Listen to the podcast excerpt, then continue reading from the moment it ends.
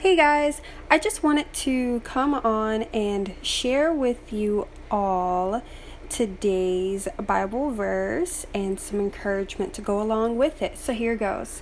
It's in the book of Colossians, chapter 3, verse 2, and it says, Set your affection on things above, not on the things on the earth.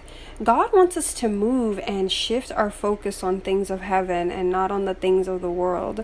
Affection means a gentle feeling or fondness or liking. Affection can also be described as devotion, which means to show love, loyalty, or enthusiasm for a person, cause, or activity. God wants you to desire Him. Desire the things of heaven and not focus nor worry about the things of this earth that will perish. Show your love for Him and His creation. Think of eternal things. Think of Jesus. Show deep affection towards building a relationship with Him rather than worrying about the little stuff that constantly tries to distract us.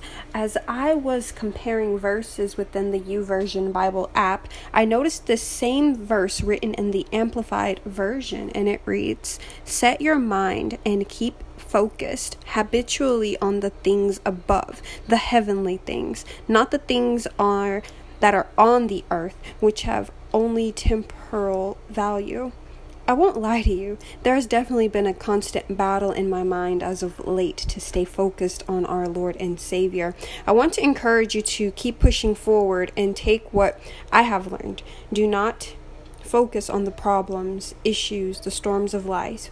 Yes, it will get a little rocky, and yes, the enemy will do everything in his power to try and keep you off track, but know that God is for you. And if God is for you, then who can be against you? Keep your eyes on Jesus. Focus on God through the storm and do not get caught up in the distractions of this world. Whenever you fall down, always remember to look up because that's where your help comes from. God bless you.